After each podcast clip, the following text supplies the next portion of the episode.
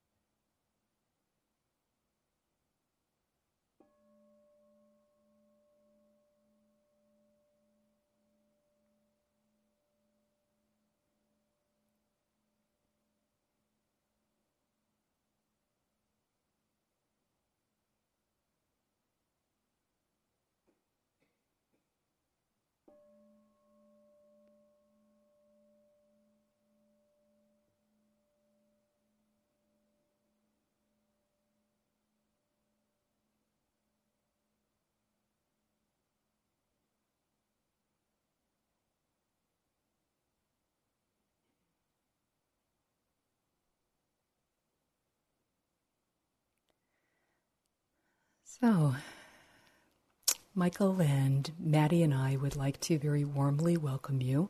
Um, Michael's to my right and waving, and um, Maddie's to my far right. And we're all delighted to um, be spending the week with you in this way. It's great to see so many familiar faces, and those of you who aren't familiar will be utterly totally familiar by the end of the week. I want to just um, begin by saying that we are very present with you. And um, what that means is that if you come into a difficult spot or uh, you feel like you're really alone here, you're actually not as alone as you may think that you are. So please do feel free to contact us, to leave us a note or let us know what's going on. And we'll be seeing you in um, different formats throughout the week. So um, there will be, of course, a chance to talk about what's going on for you and your practice. Our lives are our practice. This is what we entitled this particular time of being together. Our lives really are our practice. And although there are different conditions that we encounter in this environment than we do when we're home, we can't help but bring our whole being with us wherever we are and wherever we go. Um, you know, those times when one finds oneself on vacation and um, you know it's it's it's nice. It's a it's a you know good situation in terms of conditions, but you find yourself to be miserable in some way. I mean, this has got to have happened to everybody at some point or another. You know, you're just you're just really not enjoying yourself, even though you're supposed to be on vacation and the conditions are pretty good. I mean, generally, what happens when we find ourselves in that particular situation is we start finding fault with perfect conditions or with really good conditions, you know, because our minds are um, really very deeply conditioned to try to find fault um, when inwardly, inwardly we just can't find a sense of ease yet or a sense of well being.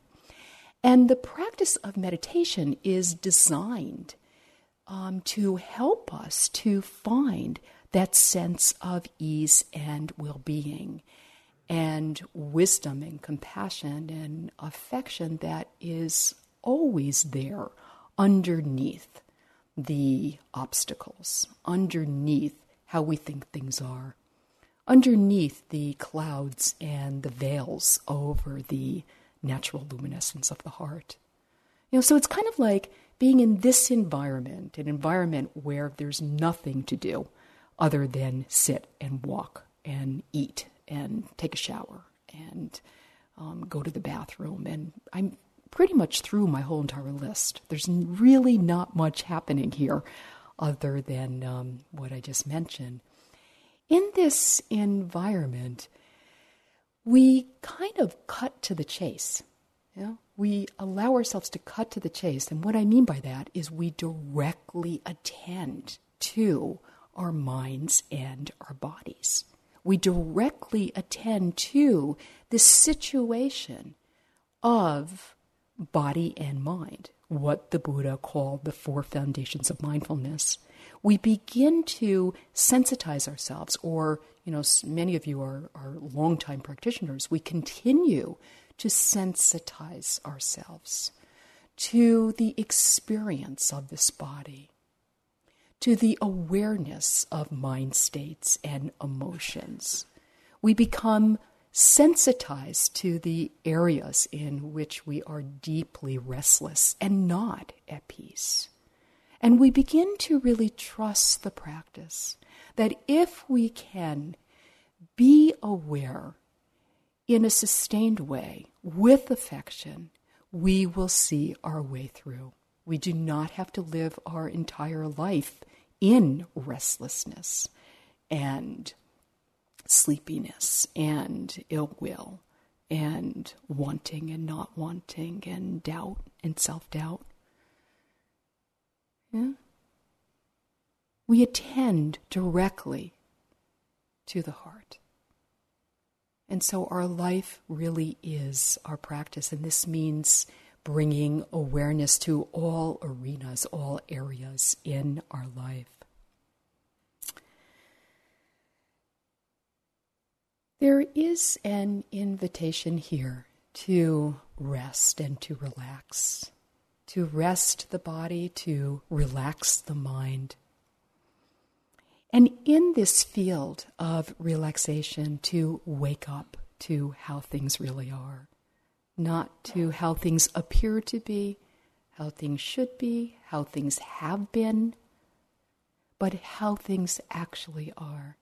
And this is the invitation that is present for each one of us on this retreat to really wake up to nature, finding ourselves not as much in a struggle with nature, but more in harmony, in alignment with nature.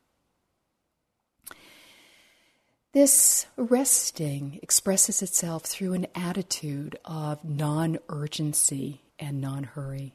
And so I really encourage you right away to adopt this attitude, which is sometimes against every little bit of conditioning that we come here with around urgency and around tension and around having to get something done.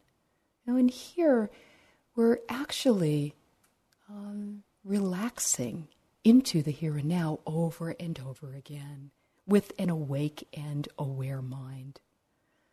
So we are relaxing that sense of urgency of having to become someone other than who we are, of having to get, or of having to attain, or of having to let go of.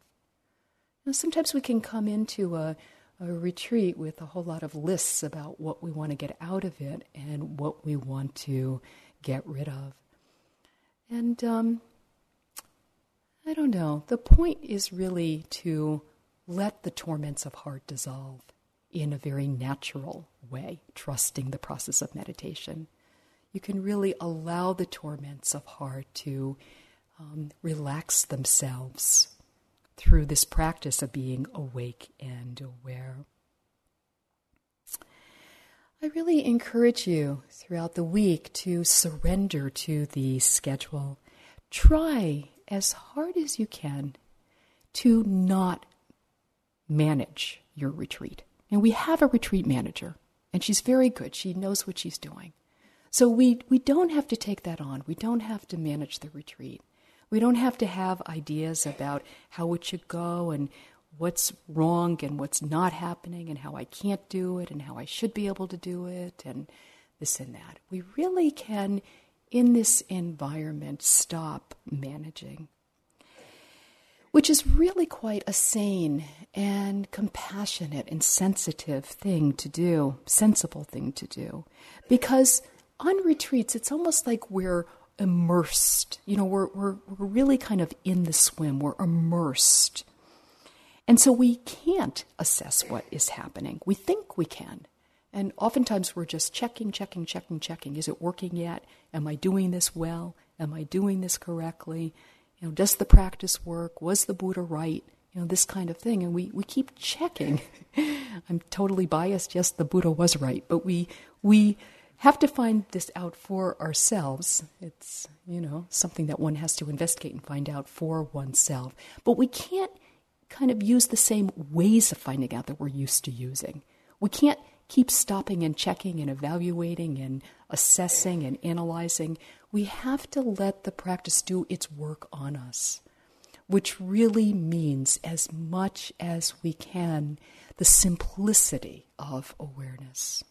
You know, the simplicity of being aware, whatever it is that is happening, in a very loving and gentle way when I was speaking about conditions a few minutes ago, you know, any set of conditions is um, has wonderful points and, and can be quite difficult at times. But we learn because our life is our practice, our practice is our life. We begin to learn how to relate to conditions in a radically different way. We, for those of us who have been at this a long time, we develop and deepen in a different way of relating to conditions than the ways that we know don't work. So instead of relating to conditions by shunning or judging or condemning or clinging or um, you know having ideas about this or about that, we begin to learn how to relate to conditions with wisdom and with compassion. And when we relate to conditions with wisdom and compassion, wisdom and compassion grow. You know, we are actually cultivating wisdom and compassion by relating to conditions, meaning outer conditions as well as the condition of this body and the condition of this mind. Um, when we remember to relate to conditions differently than the ways that we usually do through our habits and our patterns and our conditioning, when we relate to conditions with wisdom and wakefulness and sensitivity and compassion and friendliness and affection. You know, and sometimes it seems like a foreign language when we're really caught in our conditioning and our habits and our patterns. But when we, re- when we relate in a different way, this is what is being understood more deeply in our hearts. In other words, this is really a path of inner freedom.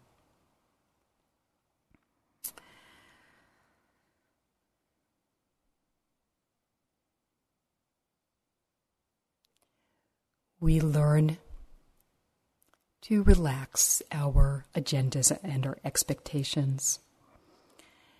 And we see if we can be in this environment in a fresh and open hearted way. Oftentimes, if one has sat many retreats before, we have a certain sense of a meditative history. You know, and it's it's very burdensome this meditative history. Certainly, some of it can help because there's some wisdom in memory, of course. And so certain things that we've learned, certain things that we have understood, we can apply. And this is really wonderful. But we can also use our meditative history as a way to hurt ourselves or assess ourselves or be quite cold towards ourselves. You know, I should be different because I've been practicing for as long as I have. And there's no understanding and compassion when we fall into this way of thinking. So we really want to be fresh and open and loving, you know, open hearted and loving, instead of carrying the big burden of having a meditative history around with us. Those of you who are new and are here for the first time may think that you don't have a meditative history. But actually, even just the 60 seconds that we sat, even if you've never sat at all before in your life, and I know many of you who are new have sat before in your life, but even if you if you haven't and you just sat for the 60 seconds, you picked up a meditative history. You know, it, it happens so quickly. It doesn't have to be five years or 10 years or 20 years. It happens right away, um, having a sense of how things should be how things should go, how the practice should evolve, you know, how I should be. And this is what we actually encourage ourselves to uh, let go of. We are learning how to replace how things should be with how things are. We're learning how to replace an attitude of control, the effort to control, with the effort to connect, the effort to be aware and awake. Our lives are our practice. And what this means is that we try to practice through thick and thin. We try not to abandon ourselves, whatever way we are in any given moment.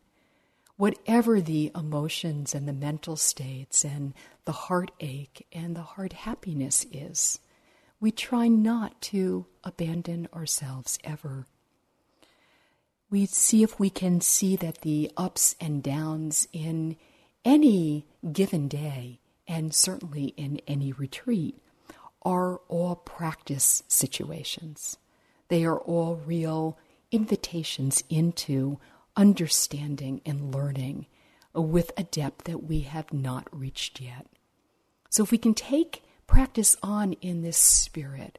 It's not that there aren't ups and downs, but there's an ease and a smoothness and a steadiness of heart within the ups and downs. So we don't have to be as intimidated, or we don't have to get um, overly excited. You know, we can really allow for the inner warmth to permeate everything. The effort is to be present and wholehearted. The effort here is to be in life, Now, in life as it's expressing itself in this very moment. So, not so much in our thoughts and our descriptions of how life is, but instead a certain felt sense, an intimacy, which means a non-verbal, non judgmental observation. The idea of a retreat can be exciting at times, and certainly everyone has done a lot to be able to get here. You know, everyone has has traveled in some way, or has had people at home take care of things, or um, has tried to take care of things before you got here, so that you could let go once you got here. You know, so there can be a certain excitement about it. And on the other hand, retreats, the idea of a retreat can be daunting in some way. You know, we can be a little bit apprehensive or anxious. And it's so important to remember that retreats, as is the same in life, it happens one moment at a time. Now, life, retreat, practice, it's all the same. It happens one moment at a time. So the question right now, as you're sitting here, you know, first night of a retreat, is what is actually happening? Whether good or bad, easy or hard. And one wonderful Zen master, Soen Sa Nim, said, Don't make good or bad. Don't make easy or hard. You know? Just be in life as it is. So, whatever it is that's happening right now, physically, mentally, emotionally, can we make room for it to happen? Can we encourage within ourselves a sustained and steady willingness to be aware? In this moment only, not tomorrow, not some days from now. You know, not regretting moments of non awareness in the past. But right here and now, we are meditating. This is our life if we are around for it, if we are aware.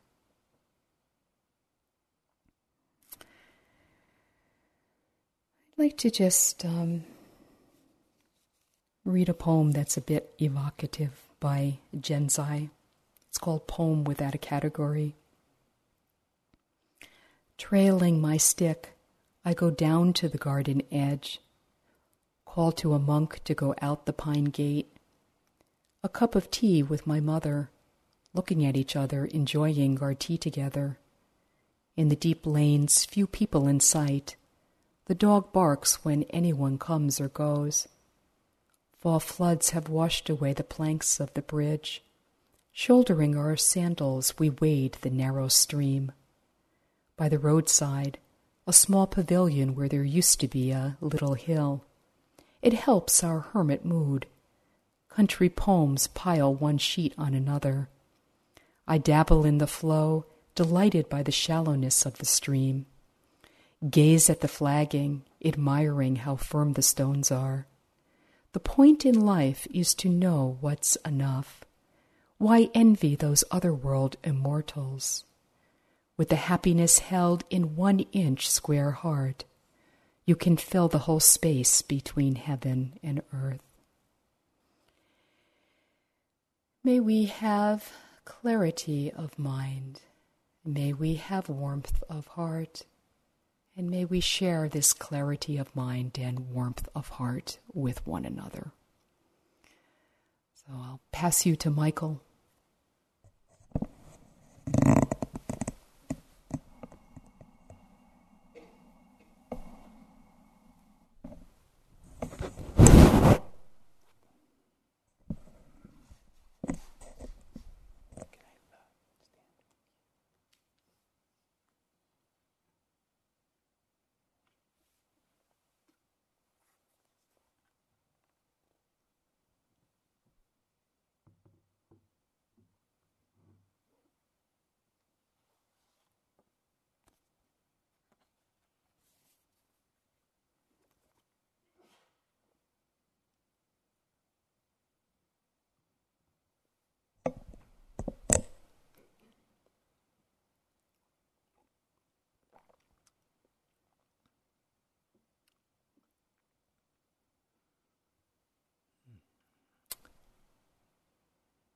So I too would like to welcome everyone. Um, you know, for the next eight days, uh, you know, we form kind of a very unusual community together, a, a community that is dedicated to uh, encouraging and supporting this path of awareness. Uh, kind of very unusual conditions. Really, the entire environment, whether it's um, the silence in the retreat, the setting, um, all the energy that staff, you know, put it put in behind the scenes. And uh, I've been on staff before, and I know it's a lot of hardworking people on the other side, um, and um, all these conditions are meant to support this continuity of awareness, to to support this space that we're all going to share together for the next eight days, and uh, help create this a very simple environment, an environment that, even within its simplicity, there can be, of course, many challenges, as Narayan mentioned, uh, that certainly retreats, um, as supportive as they are, um, also encourage a certain level of renunciation within us, adjusting to the schedule, adjusting to living with a hundred people, many of them we don't know, and everybody has their habits. Um, we need to make work in making room for those habits, making room for each other. And there are some ways that we can live together that really facilitate this, this supporting each other in our own practice. You know, one supporting our own practice, while at the same time receiving and giving support to each other. And certainly, one of the most helpful guidelines, and I think what makes IMS and Vipassana retreats somewhat unique in, on this planet, in this country, which is uh, this practice of noble silence. Very, very unusual to be able to have this space where we actually don't have to talk. Um, we don't have to listen to ourselves talking, actually. We'll listen to ourselves thinking, uh, but we don't have to listen to ourselves talking. We don't have to use a lot of energy that way.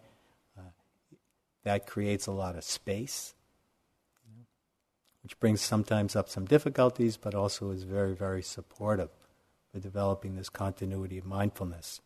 And so we want to protect the space of silence. And um, I don't want to contradict the um, manager, Mona, uh, but what we definitely want to strongly encourage is to uh, bury those cell phones for eight days, to put them away, hide them, stash them, um, if there was an emergency and you needed, you know, life-threatening emergency, and you need to use your cell phone, um, maybe the best place would not be outdoors because there'll be people walking outside, but maybe go into the phone booth that's downstairs where there's a payphone. And if you're attached to your cell phone and you need to make a call, that probably would be the most private place, a place where you would be protecting everyone's silence. But again, you know, another way of um, letting the cell phones go is not to even check your messages. You know, sometimes people check their messages in their rooms, uh, and people can hear. You know, the walls aren't that thick.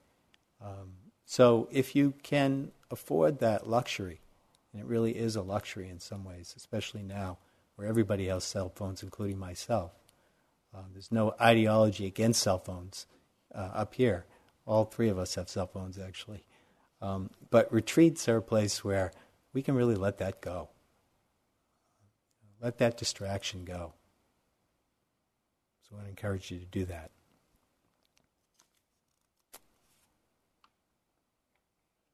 Another area where we can renounce or let go is just um, through reading and writing, letting go of that process of reading and writing. Something sometimes we get very attached to reading. I know I like to read my newspaper in the morning. I like to read my Dharma too. Um, but retreats are really a time when we can just let all that go and dive in, kind of go in and see, um, see what the practice is like directly for ourselves. Many of us wouldn't be here if it wasn't for inspiring books and inspiring teachings. Um, but at the same time, there comes a point in one's practice where we need to let that go and discover and investigate for ourselves you know, what the nature of this body-mind process is, what the nature of suffering is, and, and what, what the nature of liberation and, the, and what leads to liberation. And very much what we're doing here is discovering that for ourselves, seeing it very directly, not secondhand. It's one of the beauties of practice. It's one of the uh, wonderful attitudes and the spirit that's at the foundation of this particular practice is this encouragement to take a look for yourself. It's not about believing somebody or something, taking a look for yourself. And the eight days are really dedicated to that, and taking a look at our experience, hanging out with ourselves, getting to know this mind and how it works, and seeing if we can uh, relate to it with more awareness and more compassion.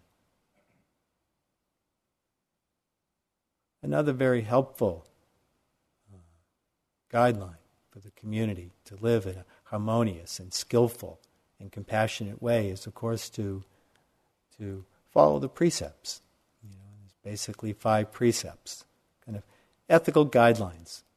You know, guidelines that we're uh, living while we're living here for the next eight days. They're based on the principle of non harm, not harming ourselves or others also, they're based on, the precepts are based on mutual respect, you know, respecting life, respecting each other, supporting each other. And the five precepts are not just helpful tools on a retreat, but also extremely helpful and supportive uh, in our everyday life. It's in many ways it's putting the practice into action. You know, when we talk about our life as our practice, precepts are an extremely useful guideline for putting the practice into practice. Let me go through the five precepts.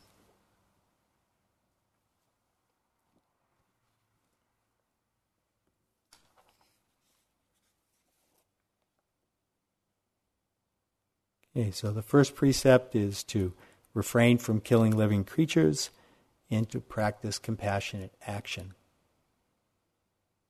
Second precept is to refrain from taking that which is not given and to practice generosity.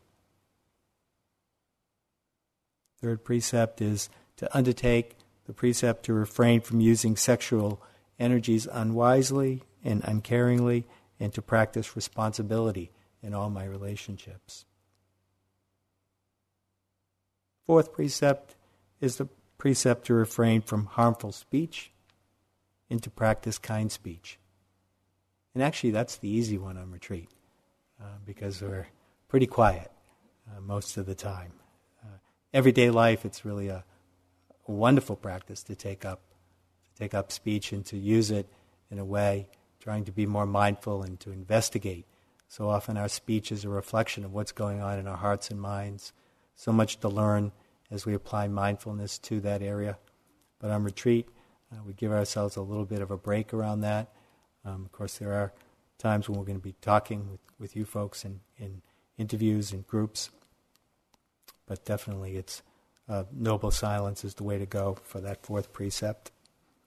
And then the fifth precept is to undertake the precept to refrain from any misuse of alcohol and drugs, and to practice caring for one's body and one's mind. And sometimes people, um, perhaps the manager Mona mentioned this, you know, they sort of want to stop taking medications or they have questions about that arena. And retreats are not really not, really not the space or the time to explore that one. So when we talk about refraining from taking drugs, we're really talking about misuse. Um, that's that's important to recognize that. Uh, we're not encouraging you to stop any kind of medication that you're taking. Certainly not.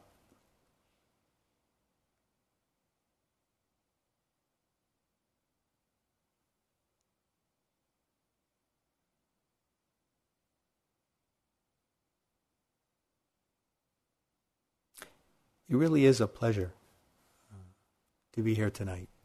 Uh, there's, so, there's a lot of familiar faces out there, and it's always wonderful for us to see new faces.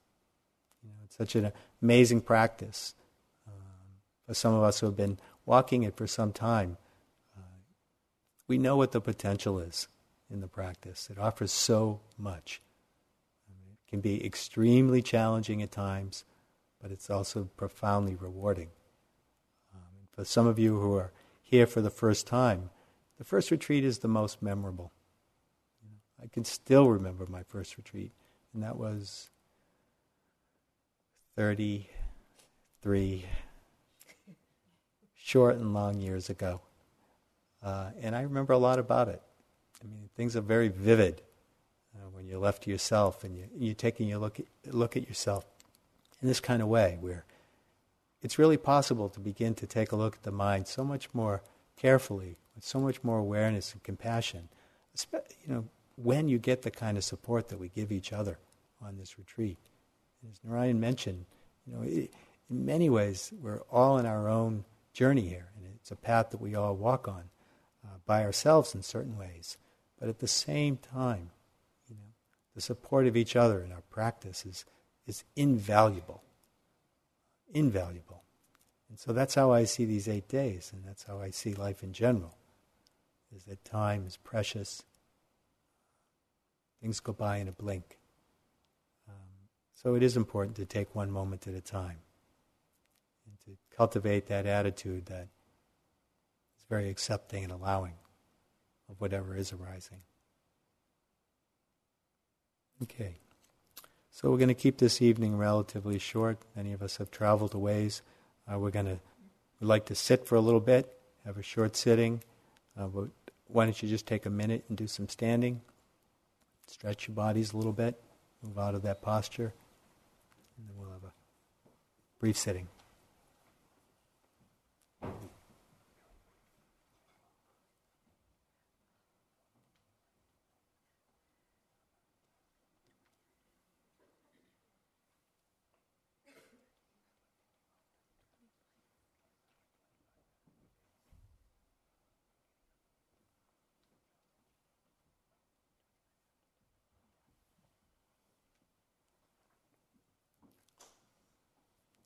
This will be the second shortest sitting of the retreat. They actually do get a little longer as time goes on, but this one's going to be about 12 minutes.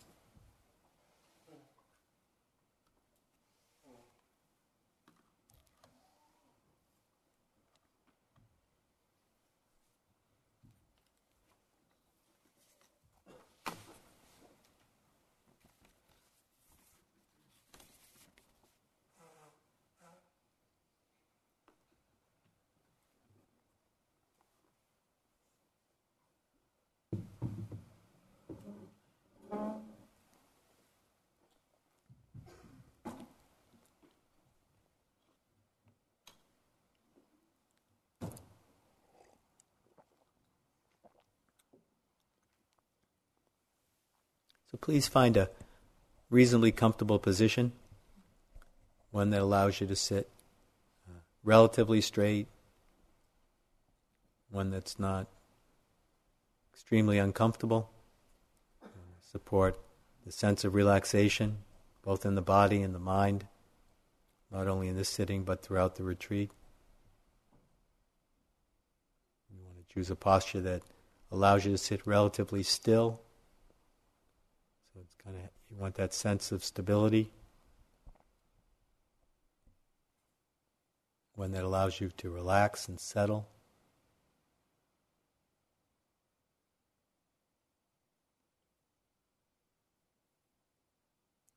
Beginning by just simply feeling the cushion or the chair that you're sitting on. See if you can feel that contact, the body touching.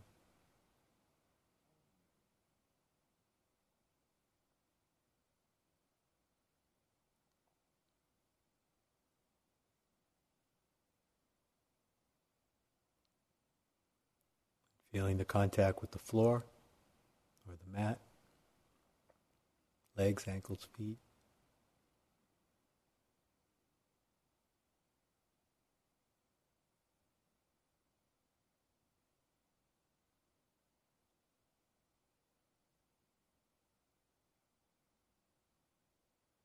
Very gently letting the attention rest in the sitting posture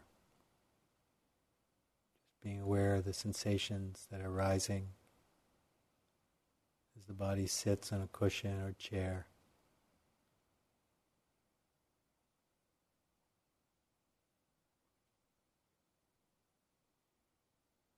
Get a sense of stepping into the present through this attention to the body sitting.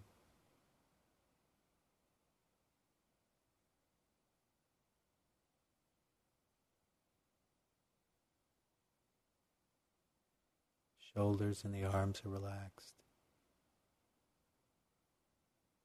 The eyes are soft.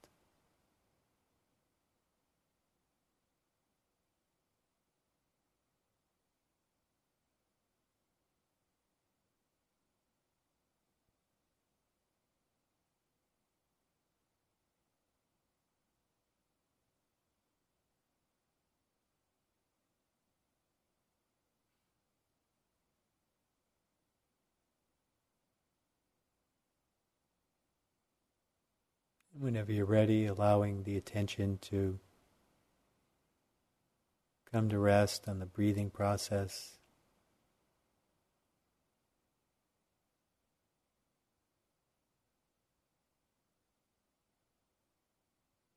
Simply feeling the breathing as it occurs in the here and now. Making a very gentle effort to keep the attention there. Notice when it goes away and then very gently return to the breathing. Come back into the body. Reconnect to the breath.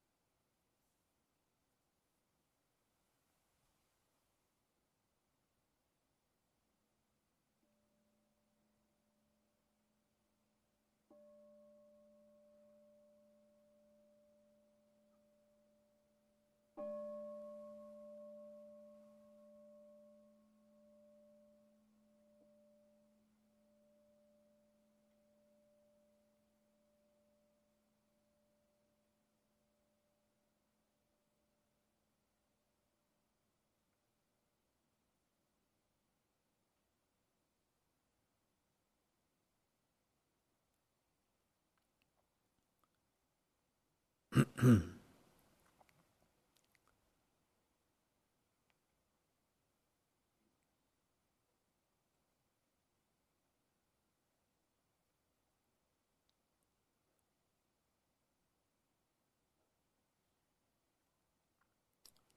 So tomorrow is Sunday, and Sunday schedule is posted on the board. Should be up there by now. Um, get to sleep in a little bit tomorrow. Uh, people look a little bit tired. There's a few, actually quite a few nodding heads out there. Um, so we're going to get some extra sleep tonight.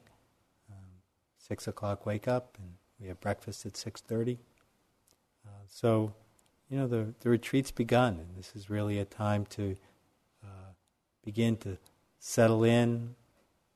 Take your time, slow down a little bit, at least inwardly slow down, and start just being attentive and mindful as you make your way back to your rooms or as you begin to settle into your routines and put yourself to bed um, to see if you can do it in a mindful way.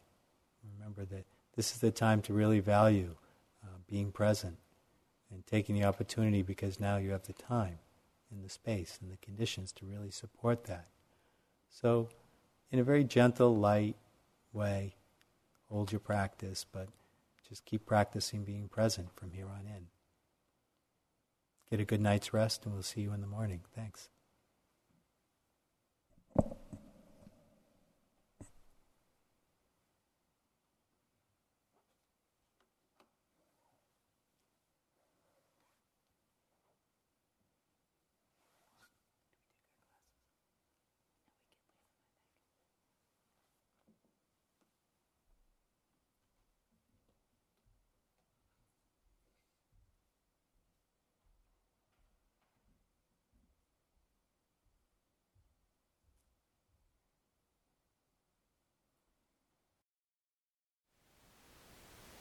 Thank you for listening. To learn how you can support the teachers and Dharma Seed, please visit dharmaseed.org slash donate.